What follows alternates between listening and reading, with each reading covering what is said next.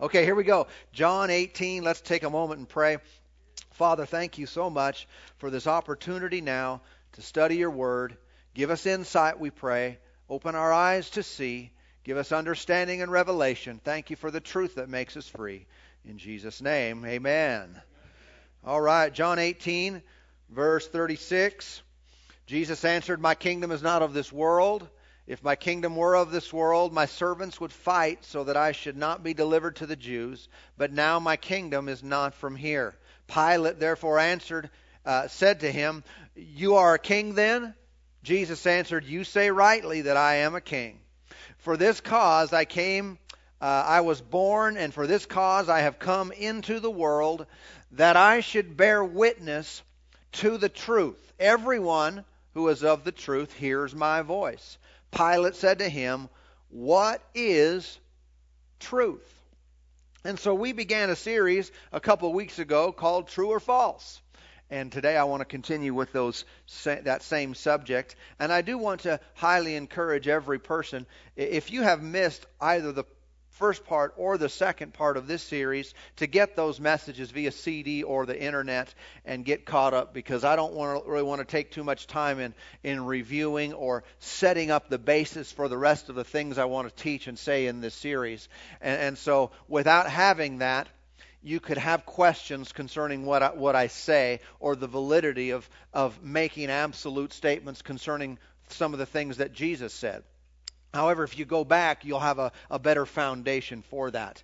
Um, amen. Amen. I do realize this that probably the majority of us in here don't need for ourselves personally some of the things that I've already stated about the basis for truth and, and the rationale behind truth because we are established in it. However, we need to be prepared in life not only so our heart is uh, you know, grounded and secure and, and confident and uh, uh, again secure in him but so that we can give answers to those who are on the outside. Because there are many people today in our culture that are being taught directly contrary to the word of god. And if you come to them sometime and say well well jesus said this. Well some people have been they've given so much mental thought to it they'll say well what does that mean to me? Why do i care what jesus said? Or how do i even know that jesus is real or, or many different questions. And as believers today, we've got to be able to have answers to those questions. Okay, we're not just going to, uh, you know, lift our hands and praise the Lord, and everyone's going to get saved. Amen. Say, but isn't that what the Bible says? If we lift him up, all men will be drawn to him. That's not what that means. it's amazing how many times Christians quote that verse, and pastors, preachers quote that verse. We just praise the Lord, all people get saved. Whatever.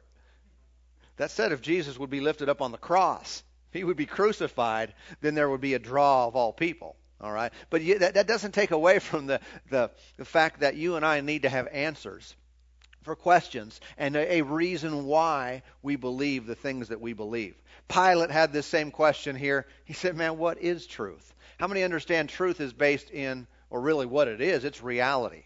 If something is real, that's true, but we understand that reality is not limited to the physical uh, world.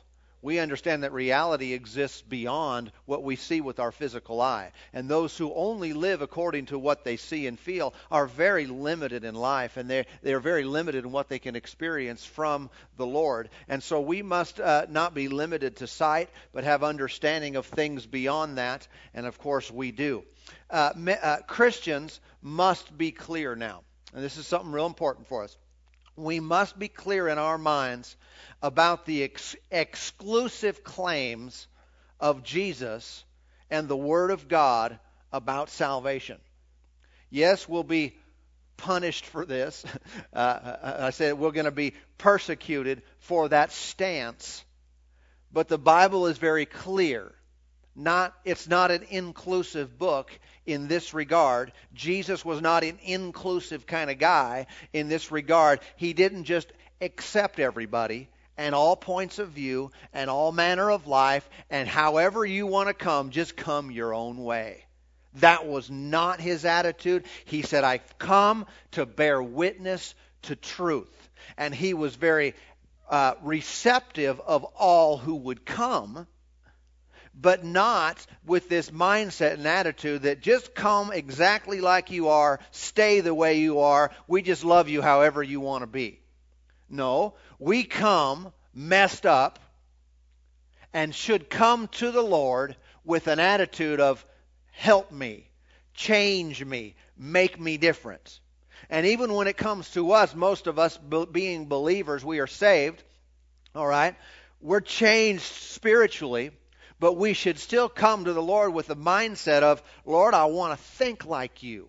I want to act like you. I want to be molded in that regard in my mindset and in my beliefs to be just like you. So it's never, never do we approach the Lord and the things of God with, this is the way I am, you've just got to accept me. Well, how prideful is that? This is the way I am, and you just need to just accept me just like I am and, and, and, and let me be the way I want to be. And when you're full of pride. How about you just come the way you are with a attitude of humility, recognizing that we're all a work in progress, that we all need to grow and learn and change and adapt. Not the Lord to us, not everyone else adapt to me, me adapt to the Lord. You adapt to the Lord and we all get along real good. How many understand even in a marriage relationship, it's not so much about a husband and a wife adapting to each other and then so they can walk together in agreement. It's about two people adapting to the Lord, becoming more and more like Him, then they automatically come into agreement. Amen. And it's not based on some human level. And so, again, the exclusive claims of Jesus. Let's look at two scriptures here. John 14, just a couple pages there to your left. John 14 and verse 6. You should all know this very well. 14, 6, and know where it's at. Jesus said here, let's see, verse 6 Jesus said to him, I am the way, the truth, and the life. And no one comes to the Father except through me. How many know you can just change one word in there and it makes it say something completely different? I am what? A way, a truth, a life. But that's not what the Lord said. He didn't say, I'm a good idea. I'm a good way to go. But you know, I'm just one of many. And for those of us who follow him, we don't have the right to go in and then manipulate his words and say, Yeah, I, I serve the Lord, but I, I just think a person can get to God any way they want. Well, listen, the Lord you say you serve said the opposite of that. And we can't really call ourselves Christians and say the very opposite of the Christ in the in the Christian. Say the opposite of the one we serve. That's not what he said. He made this statement. I know it's not real popular. You, are you saying? You saying that a person can't get to heaven unless they accept Jesus? Well, that's what Jesus said. That's what Jesus said. I, am not in a position to make such a radical claim like that unless Jesus did. Then I'm going to have to go with it. You're saying that people can't be saved unless they accept Jesus. How you know, exclusive of you. Well, if it's true, though, how unkind and unloving I would be to act like everything's okay. I know my mother said the other day on my wall, uh, she said, because uh, uh, she listened to one of the previous messages in this series uh, on the internet, and she said I was at the gym, and she said I was uh, talking to a friend at the gym, and this friend of hers, her husband was is about, I guess still is, real close to death, and uh, about to pass away, cancer, I think. I don't recall exactly. And uh, and she said, I, I shared with with her because this is what her friend said. Well, uh, you know, I know he's going to heaven because he was a real good man. And uh, and so she shared differently with him because how many know Jesus didn't say that? Uh, uh, that's not what the Bible teaches, that you go to heaven if you're good. Bad people go to heaven, good people go to hell.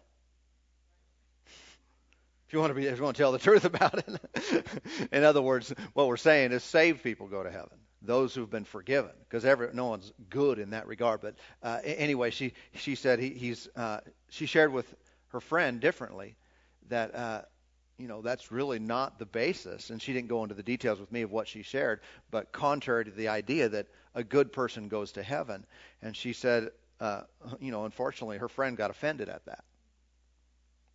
Now, here's a temptation for us as believers: is in a situation like that where a person is at the point of a real grieving situation in life. I mean, this woman's husband is real close to death, and that's a challenge in and of itself. There could be a temptation. Well, you don't want to make her feel bad. You don't want to make her feel any worse because already her husband's dying. And, you know, maybe you should just act like, yeah, he is a good guy. I'm sure you'll see him in heaven. And, and, uh, because that will make her feel better instantly. It will. She'll think, oh, yeah, you know, you're very accepting, and yeah, he's going to go to heaven. And, and, and, uh, but what if it's not true? What if it's not true? This is a tough thing sometimes that we're called to do. All right? We should seek out wisdom and be compassionate and be loving and look for the right opportunity and time and, and the way to say things. But we are not supposed to just avoid any discomfort for ourselves because of what it might do to another person. You think, I don't want to offend the person. I don't want to either. But I have to risk it. That's why I need to say it in the right way, and Lord, help me to say it in the right way to minimize that opportunity, the, the possibility of that. But I have to risk it. If someone is going to get offended because I tell them Jesus loves you, gave his life for your sins, and he's the way to God, he's the way to heaven. If someone's going to be offended at that, I'm going to have to risk that. Because I know sometimes they will be. But you know what? Other times, man, people will humble their heart. And this woman may have. Who knows? She didn't respond initially in a positive light. But when truth goes in as a seed, it starts to work. So, what are you saying? I'm saying I think my mother did the right thing. I think it was probably uncomfortable for her. I think probably she thought uh, going away, man, I wonder if I did the right thing. I'm just speculating now. She didn't verbalize all this to me. Uh, but I know this that sometimes we have to risk it and tell people the truth because if Jesus is right, good people don't make it. Only those who accept him. And this is something that is the foundational root of Christianity. And uh, we, we need to be aware of it. Look at Acts chapter 4 with me as well. A, related scripture. Acts chapter 4, verse 12. Peter was preaching here to the Jews, preaching about Jesus, and he says in verse 12, Nor is there salvation in any other, for there is no other name under heaven given among men by which we must be saved. Notice the again the exclusive claims. He said, "Hey, there's no other way this works. I'd like for it to work. I'd like for you to believe in whatever you want to believe in believe in, you know, all kinds of interesting things, but that's not the way it works. There's, there's only been one name given among men under heaven by which men must be saved. One. You're saying there's only one way. That's what the Bible says. And what right do I have? And on what basis do I say anything different? If, if I want to choose and say, well, no, I think there's lots of ways. I think there's exceptions. Uh, where did I get that, though? Okay? I'm not saying you, you didn't get it somewhere. You might have got, may have gotten it somewhere, but you didn't get it from the Bible. And if you have a conviction and a basis for believing that this is true and that Jesus was raised from the dead and what he said will live or stand and live forever, then upon what basis do I contradict that? Did I just come up with it? Did I read it in someone else's book? And if I did, where did they get it? I was talking with a uh, a person just a, uh, a, few days ago, and uh, this woman was a teenager when I was a youth pastor, and, and I had that relationship with her, and we were talking about another person that we also knew back then, you know, as a teen, that this girl's now grown up and everything, and, and as an adult, and and we haven't seen her. I haven't seen her for many years, and she said she's not she's not living for God. She's not walking with the Lord anymore. I thought, yeah, You know, that grieves my heart to hear that. I said, Well, what's going on? What happened? And she said, Well, she's got this new philosophy. She said she met this guy that was into these things, and she read this book, and I don't even know what the book is. Someone wrote a book. Someone smoked pot, wrote a book. Uh, seriously, one of those kind of things. And uh, and she read this book, and she adapted that as her new philosophy of life and the meaning of life and everything what it is. And I thought, how sad. Because what she did is she traded the words of the one who healed the sick and raised the dead and prophesied and fulfilled his own death and resurrection. I mean, the man. She traded that for some guy who had some creative words and had some philosophy, and again was probably on drugs when he wrote it, and came up with some meaning of life. And she said, uh, I'm going with this. And is no longer walking with the Lord. Ah, I think not only am I saddened with that, I'm thinking also, dumb. What are you doing? Could you use your brain? Just because someone who maybe, you know, from Seattle or something, uh, nothing against Seattle, you know, you know so, something, someone came up with this philosophy, some idea, and wrote in a book, and now you're giving up what you know is transformed your life and you've experienced Him. What happened is truth became unreal. It's like, and listen, I've known others who have had this happen before. They, they're, they're Christians, they're saved, they know the Lord, but they get so caught up with the world and just doing natural, not necessarily even immediately sinful, but just real natural stuff. They're no longer in the Word, they're no longer in church, and all of a sudden the things of God are not real to them anymore. It seems like it seems distant. It doesn't seem to be a reality. And I can tell you from my life, there are times when it, it seems, I'm just talking about my experience now. We'll talk about experience here a little bit, but my experience, it seems that God is just so there in front of me at all times. He's just so real. The things of the Spirit are so real. I mean, as, at least as real as, a, as another human being or another person that we can touch. He's just so real that other times it's like, huh, it, what's going on here? it, it, you know, just by perception, things seem more distant. And again, we know God's not changing, and He's not doing that to us. But a lot of it is what we're what we're thinking about, what we're feeding on. And, and uh, you know, in the Old Testament, well, it's Peter talked about it in the New Testament. But there was there was a guy named Lot. Remember Lot, Abraham's nephew, and uh, Abraham let him choose the land that he wanted, and he chose Sodom and Gomorrah. it was looking like the plushest and the greenest and the nicest part of the country. And he said, I'm going there. Oops. And, and uh, what happened was the scripture said that his righteous soul was vexed from day to day, hearing and seeing all the evil that was going on around him. It was a very evil place. I mean, evil. Bull. evil. My daughter says whoosh. She, for the word wish. Whoosh. I whoosh. Anyway, uh, evil. And he was around this stuff, and you know the kind of evil.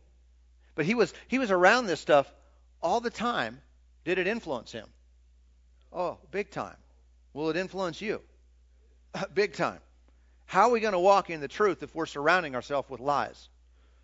Now, we're in the world. We're not going to be totally removed from it. We're not supposed to be monks and just go hide out from all the evil. We're supposed to be a light in the world. But we cannot surround ourselves day in and day out with junk. And we've got to be in the Word. We've got to surround ourselves with those of like precious faith. And uh, and you just uh, just to recap some of that story real quick. But you remember when uh, that place was about to be destroyed, and the Lord sent some angels into town to go rescue Lot and his family. And these angels came in looking like men. The men of that town said, "Hey, you know, new meat here," and they wanted to have, you know, they wanted to rape them and have have, have sex with them. I mean, it was a perverted place. And and and Lot was was a hospitable person. He was trying to protect these guys, and he said, "Come on in here." And they're out there banging on his door. They're they're they're trying to trying to get these guys. And, and watch what Lot does. He says, "Take my virgin daughters." and have your way with them. And yet, this is Lot, the supposed righteous guy, nephew of Abraham, father of faith. How, why in the world would he ever do something like that? I say what happened is over time, he was, his righteous soul was vexed. He was being hit day in and day out and day in and day out by ungodliness, and you don't know what things you would allow yourself to do if you allow those type of things to, to constantly beat at you. Amen. This is how. Remember now, we live in the last days. All right? We know that from the book of Acts. Many of us would probably believe, probably majority of us would say, hey, we're probably in the last of the last days. We're in the end times. Well, what does the Bible say about our day? In the last days, here's one thing some shall depart from the faith. You don't depart from something you were not in. That who, who's he talking about that there? Okay, let's extrapolate. Some shall depart from the faith around the world. We are a microcosm of the church around the world. That means some of you are going to leave. I'm not prophesying your, your doom individually. In the big picture, some of us are going to leave God. We're going to say, hmm, the Lord, this other stuff, I'm going with this. You say, I, I don't think that could happen. Has happened is happening, is prophesied it would happen in our day. How in the world would that be possible? Not with someone who's daily walking with the Lord. Not with someone who's surrounding themselves with the fellowship of the saints, someone who's in the Word. That person doesn't get deceived that person doesn't get messed up in that way. But it's the person who gets isolated, the person who is flooding their mind day in and day out with things of this world. They'll, at one point, they'll see the things of God and go, Is that even real? Hmm. And they may hear some other philosophy, some charismatic personality on TV. They'll listen to a, uh, you know, listen to a Bill Maher or someone like that who's just, you know, you know who I'm talking about, that comedian who's but very vile and anti-God, and just, uh, and, and all of a sudden he'll start making sense to you. This happens to believers, but it doesn't happen to believers who are walking with the Lord, who, who are in the Word, and who are doing the things they need to do. But it does happen. Some of that stuff seems to make sense because, uh, when I say it makes sense, I don't have a scripture on this. Let me just throw you out, throw this out. We know that uh, in the in the church world there is such a thing called anointing. Right? It's the power of God. God anoints myself, you. He, he, he anoints he anoints us to do different things. He anoints me to teach and lay hands on the sick and, and a lot of different amazing things. Powerful stuff. All right. If that's a spiritual power of God, could someone be anointed by the devil. That's why I say I don't have a scripture that says the devil anoints people, but does he back his those who are speaking his will and his ways with evil spiritual power? I, I would say, yeah. And sometimes you'll see those who are spewing anti God stuff, and it's like, wow, this is powerful. It is. It's not God, though. And we must be aware and not, not even for a moment think, I could never fall for anything like that. I could never get off track. L- listen, those who may have loved God more than you do, may have known more word than you do, have gotten off track. This is not to cause us to fear and think, oh, man, um, am I going to fall away? No, just to be on guard. And always keep a humble heart for the Lord to correct us and, and, and, and, lead us back into the way that we should go. So, again, why don't you go to John 17 with me?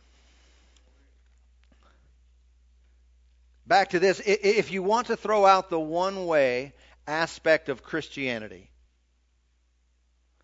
and just accept the parts that you want, upon what basis do you do this? I'm telling you, it is human reasoning. It makes logical sense for a person to, to discover that they believe the Word and they, the Word of God and, and have a good reason why they believe it. Beyond just, you know, I was raised that way. We have good substantial reasoning for why we accept this as the Word of God. But if a person wants to just say, well, I believe some of it, well, on what basis do you do that? If you say, well, I believe John 14, 6, that Jesus is the way, the truth, and the life. However, some other parts of my life, and this is one of those things we have people doing all day long. We have people who accept Jesus as Savior and Lord, they make him the Lord of their life, and they've committed to what his claims of being the way to God. But there are so many other areas of their life that they don't give him equal authority in. And they'd argue tooth and nail. No, you can't accept. There's no other way. There's no other way to be saved. You must receive the Lord because you know Jesus prayed. Remember in the Garden of Gethsemane, if there be another way, let this cup pass from me. Obviously, the answer was there is no other way. I mean, that was that was Jesus. That was the man. He's talking to the Father, saying, "Is there? Can we do this a different way? I kind of like to get out of this. Is there a back way into saving these people?" And the answer was, "No. You've got to do this. So there's no other way. No other way. If, there was another way, Jesus went to the cross in vain. And so we understand that. But if he made those claims and then also said a whole bunch of other stuff about how we should live our lives and conduct ourselves, on what basis do we accept him as Savior but ignore his leading and his direction for our lives. Say, do people do that? People do. Listen, how many? Uh, uh, you don't have to raise hands or feet or anything today, but how, how many? How many think you probably know of some Christians, saved people, who hold bitterness and unforgiveness towards other people? Are we supposed to take that as any less important than what Jesus said about Him being the way to salvation? I accept your words there, but this stuff about loving your enemies, mm-mm. this stuff you said about marriage, mm-mm. This stuff you said about how we conduct our lives and, and what we do with our, our, our money and what we do with all of the things that have to do with us, uh, well, you know, that's up to interpretation. That's a cop out. That's a cop out. And people are taking the Word of God and saying, I like this and I don't like this. And we'll preach this with conviction. Yeah, yeah, yeah, this is right. This is the only way. And what about this? Well, yeah, yeah. The Bible says you can only get into heaven through Jesus. In the same Bible also said, go to church. Well, how many think there are any Christians in our city, saved people, who don't go to church? Yeah. Yeah, we had someone here recently uh, a few months ago to a healing meeting to healed. Saved a, a believer. First time in 15 years they'd been in church. Think, what's up with that? You accept what Jesus said about salvation, but you don't accept what the Word has to say about other things. And so those are just a few examples. We have this happening rampant. What you should do is make sure you're not that weird. Make sure you're not that flaky, where you just I take that, but this, you know, I'm just gonna. We'll see. Let's gonna go. Let's kind of let's go with all of it. Because again, if we do, on what basis do we throw one thing out and throw another and accept another part? What's the logic there? John 17, 17, Jesus said in a prayer to the Father, He said, Sanctify them by your truth. Your word is truth. You want, you want to ask the question, answer the question, what is truth? Jesus said it's whatever the Father said. Whatever God said, He said, that's true. And that's what we need to live by. And so we acknowledge that in some areas, but not in, not in, not in other areas. Look at Romans chapter 1. If we knowingly resist truth, we open ourselves up to believing lies. What is false? Uh, listen to what I'm saying now. If we knowingly resist truth. I know it's true, but I'm choosing it by my choice, and God gives us that right. I choose to do different from what I know. I am opening myself up to deception or believing what is false. Okay? Without the grace of God, you can't discern between good and evil, between right and wrong. We've got to be committed to truth. Now, here, here's why that works. I know something's true, and yet not going to do it. I choose for temptation's sake, for comfort's sake, for path of least resistance sake, whatever it is, I choose to do something else. I'm not going to be happy about myself for doing that. I'm not going to feel good about my life for choosing opposite of what I know I'm supposed to do. I'm going to feel guilty. I'm going to feel a little bit condemned. I don't want to feel that way. It's not comfortable. Uh, it's not enjoyable to feel bad about your life. So my answer is I either have to repent and do this because I know it's right, even though I don't want to do it. When I say me, I'm talking my flesh. Or I've got to convince myself that what I'm doing is okay. And if I start down that path, I've entered into a road of self delusion where I am convincing myself to believe a lie. I've got to believe, and usually it'll start with, it's not so bad. It's not like, it's not such a big deal. I mean, I know other people who are Christians and they do this and they're fine. And we'll start, the, I mean, the brain will go to work actively. I mean, sometimes you'll feel inspired with how you can justify your behavior. So, I mean, because you'll get thought, well, yeah, well, yeah, well, what about this? Well, what about this? If you ever say, well, where does the Bible say anything about this? You ever have this idea, this thought, maybe you don't know the whole Bible. But again, here, again, this is how it works. People convince themselves this is right, this is the way, this is the this is what you should do, and I'm making this acceptable. And the whole time I'm doing that, I'm deceiving my heart. If I keep going down that path, I will convince myself that what I'm doing is right, not just okay. It goes into, yeah, this is good. This is, I believe this is right. And you can literally be sincere about it at that point. I know people who lie. I, I grew up with a guy who lied so much, he convinced himself that his lies were true. He really believed some of the things that he said because he lied so often. And what we have got to avoid doing is convincing ourselves that what we're doing that's wrong is right. I can call what's right wrong and what's wrong right, but it doesn't change what is. Things are what they are. You are where you're at today. Your life is what it is, no matter what you convince yourself of. That's what, why it should be a, a, a goal of ours, an absolute pursuit to see clearly, to know and understand truth above anything else, so I don't live in a lie and I think I'm good. I think I'm acceptable, yeah. God loves what I do. Maybe he does, maybe he doesn't. But self-delusion is a great temptation. In Romans 1:25 the scripture speaks of people who exchanged the truth of God for a lie. They exchanged the truth of God for a lie. Imagine that. You got truth, you got a lie, and they said, you know what? I'm going with a lie. Really? You're really going to do that? They did. In verse 28, that first chapter, it says, And even as they did not like to retain God in their knowledge. Think about it. They had God in their knowledge, and they chose not to retain God in their knowledge. God gave them over to a debased mind to do those things which are not fitting.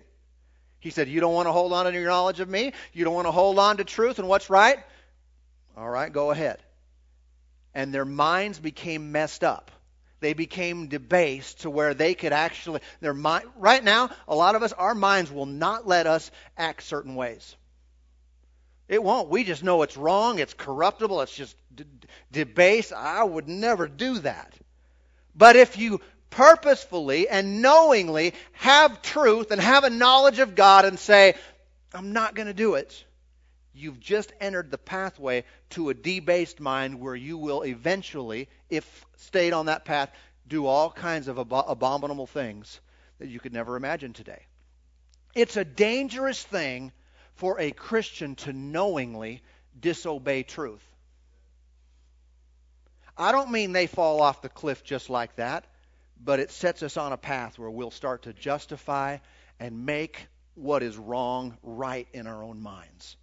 And that's dangerous. There is right and wrong, there is truth, and there are things that are false. And the way that we keep these things in order is by giving truth a high priority and a rightful place in our minds. Amen. Let's look at 2 Timothy chapter 3. We got to wrap things up here this morning.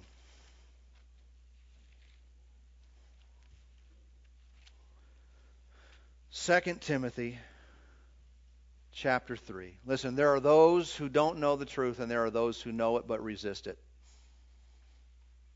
The latter is worse. What do you know that you're supposed to do? You don't need to respond to me, but be honest with yourself. What do you know that you're supposed to do? Some have not thought, well, it doesn't really matter. Is it really going to make that big a difference? It really does. It's a, there's a fork in the road every time we're presented with a choice to do right and wrong, to do what we know is true and do, to do what we know is false, and we're taking different pathways. You may have taken the wrong pathway in the past, and that's where forgiveness and repentance and the blood of Jesus can help you get you back. But never underestimate the power of making the wrong choice. 2 Timothy chapter 3 and verse 9 uh, verse 8. It says, Paul writing to Timothy said, Now as Jannes and Jambres resisted Moses, so do these, these people he's talking about, they also resist the truth. They're men of corrupt minds, disapproved concerning the faith. He said, But they will progress no further, for their folly will be manifest to all, as theirs also was. Now, who's he talking about here? He's talking about Jannes and Jambres, and who in the world are they? And if you do a Bible search and do a concordance search, you're not going to find them. This is the only place in the in our Bible that you find record of these guys. But obviously, those whom he was writing to, to Timothy here, they knew who they were. Otherwise, you don't just throw out names. Have you ever talked to people who do that? Well, I was over there talking to you know Steve and Jimmy, and uh, and uh, okay, who are Steve and Jimmy? All right, some people do do that. Paul didn't do that. I could go on a little tangent there, but uh, Paul didn't do that. He was speaking about these two guys, and they knew who, who, who he was talking about. Now we can know this. It's not in the scripture, but there are some references to these guys in, in books external from the Bible. Uh, and what they're referring to, what they knew, these were some of the magicians that stood up against Moses. They resisted Moses when he was coming before Pharaoh with the ten plagues and uh, and that whole judgment and getting Israel out of out of Egypt's captivity. And so these are some of the magicians. You remember what happened? Uh, Moses was going, there, throw down his rod, and, and things would happen. These magicians came in, threw down the rods, they turned into snakes. And Moses threw down his rod, and his snake ate up theirs right? And uh, it, what they were doing, they were resisting truth. Truth, what truth? That Moses was bringing. God's messenger and the miraculous demonstration of God's power, they were standing against it and acting like, ah, this is nothing. We got to be aware because these things happen today. People are trying to undermine, and the enemy is trying to undermine the truth that has been lodged in your brain to get you off path. And he came in with an argument. These guys came in and say, well, we can do this too. Well, we can do these tricks. What's the big deal about this and this and this and, and, and some of these miraculous signs? Well, how many know that their argument only lasted so long? Their snakes got eaten up. Boils came, and they got them too. Right? Well, if you're so tough, just see you get rid of the boil, dude. But obviously, God's power always overrode the other power. But they're saying, ah, this is nothing more than magician's tricks, little sorcery. What Moses is doing, this is nothing special. People will come come against us, come against you, and say, "Well, what you believe in, what this gospel stuff, and the Lord Jesus is not not a big deal. It, it's nothing special. It's just the same as everything else." But obviously, God's power always won in the end. And Paul said, just like they resisted Moses, he's talking about these people that have come into the church of Ephesus and trying to corrupt them and saying, hey, Paul's not the apostle of this work. Timothy's not your pastor. You don't have to listen to them. They're, he's undermining their authority and what they're saying. So they will hold what they say as equal to or less than what others say, particularly themselves. They're trying to prop themselves up by resisting the truth. But I, I like, I like what Paul said uh, here by this example, and another time when he was dealing with the uh, Corinthians. and and people were questioning his authority and what he was able to do there, he said, "Listen," and I'm just paraphrasing here. You can look up these scriptures. He said because they were coming against him, saying, "Uh, he's he's a big talker in his letters, but when he comes and speaks, he's not very powerful." And uh, he, you know, not, he said, "Listen, when I come to you, I'm coming in the demonstration of the Spirit of God and power." He said, "When I come unto you, uh, I, you you're gonna you're gonna see what I'm about." And it's amazing. He used the power of God as something to validate his apostleship and the rightful place that God had given him. In other words, if you can't put up, shut up. If you're just all about words, if you're all about arguments, you're all just about these claims, but you have no power, then get out of here.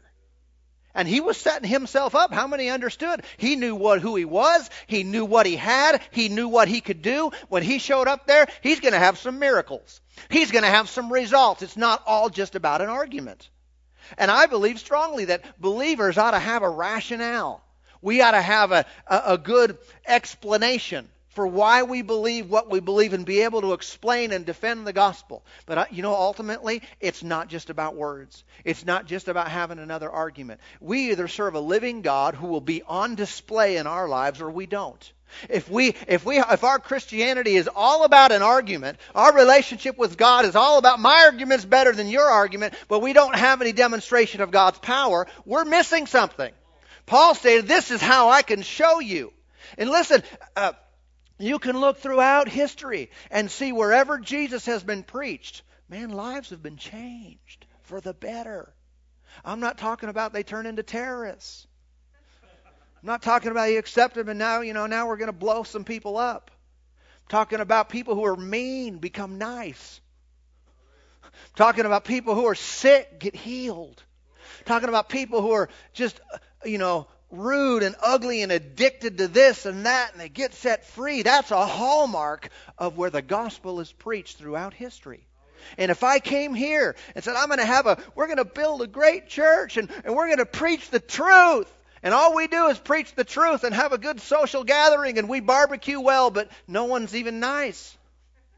I mean, lives are not changed. We don't take the drug addict and get him free. Don't take the cancer patient and knock the cancer off of. Him. If we don't see any of that, I'm not up to this. I'm not into this. I'm, I, I'm saying, hey, this is not real. And I believe that's one of the aspects of the gospel that we must acknowledge to be essential in our day. That we not only have the right words, but what do we have? We've got the power to back it up. Amen. Thank you, Lord. I'm totally out of time. I wish I could say a few more things. We'll, we'll come back. We'll get into some uh, some of this some more. Remember, remember though what Jesus said. We already read it in John 17. 17. He said, "Sanctify them by your truth." What sets you and I apart as believers, what sets us up as Christians, what sets the churches of the Lord Jesus Christ around the world up as different is truth. Sanctification means separation. Are you listening to me? Sanctification means He sets us aside with truth. If we don't have truth deeply rooted and established in our lives, governing our conduct and way of thinking, then we're just like the rest of the world. This is so important. Compassion, yes. Help those in need, yes. Never give up the truth. That's what guides us. Father, thank you so much today for your life. Thank you for your goodness. I thank you for ministering to each and every one of us now. You're doing good things in our hearts. You're preparing and equipping us for the days ahead, that we so that we can be protected, kept from all evil, kept from all harm in every way. Thank you for establishing us in truth, for setting us apart and setting us up by your truth. Give you all the praise for this today. Father, I pray for any person who's come to church today that's not saved.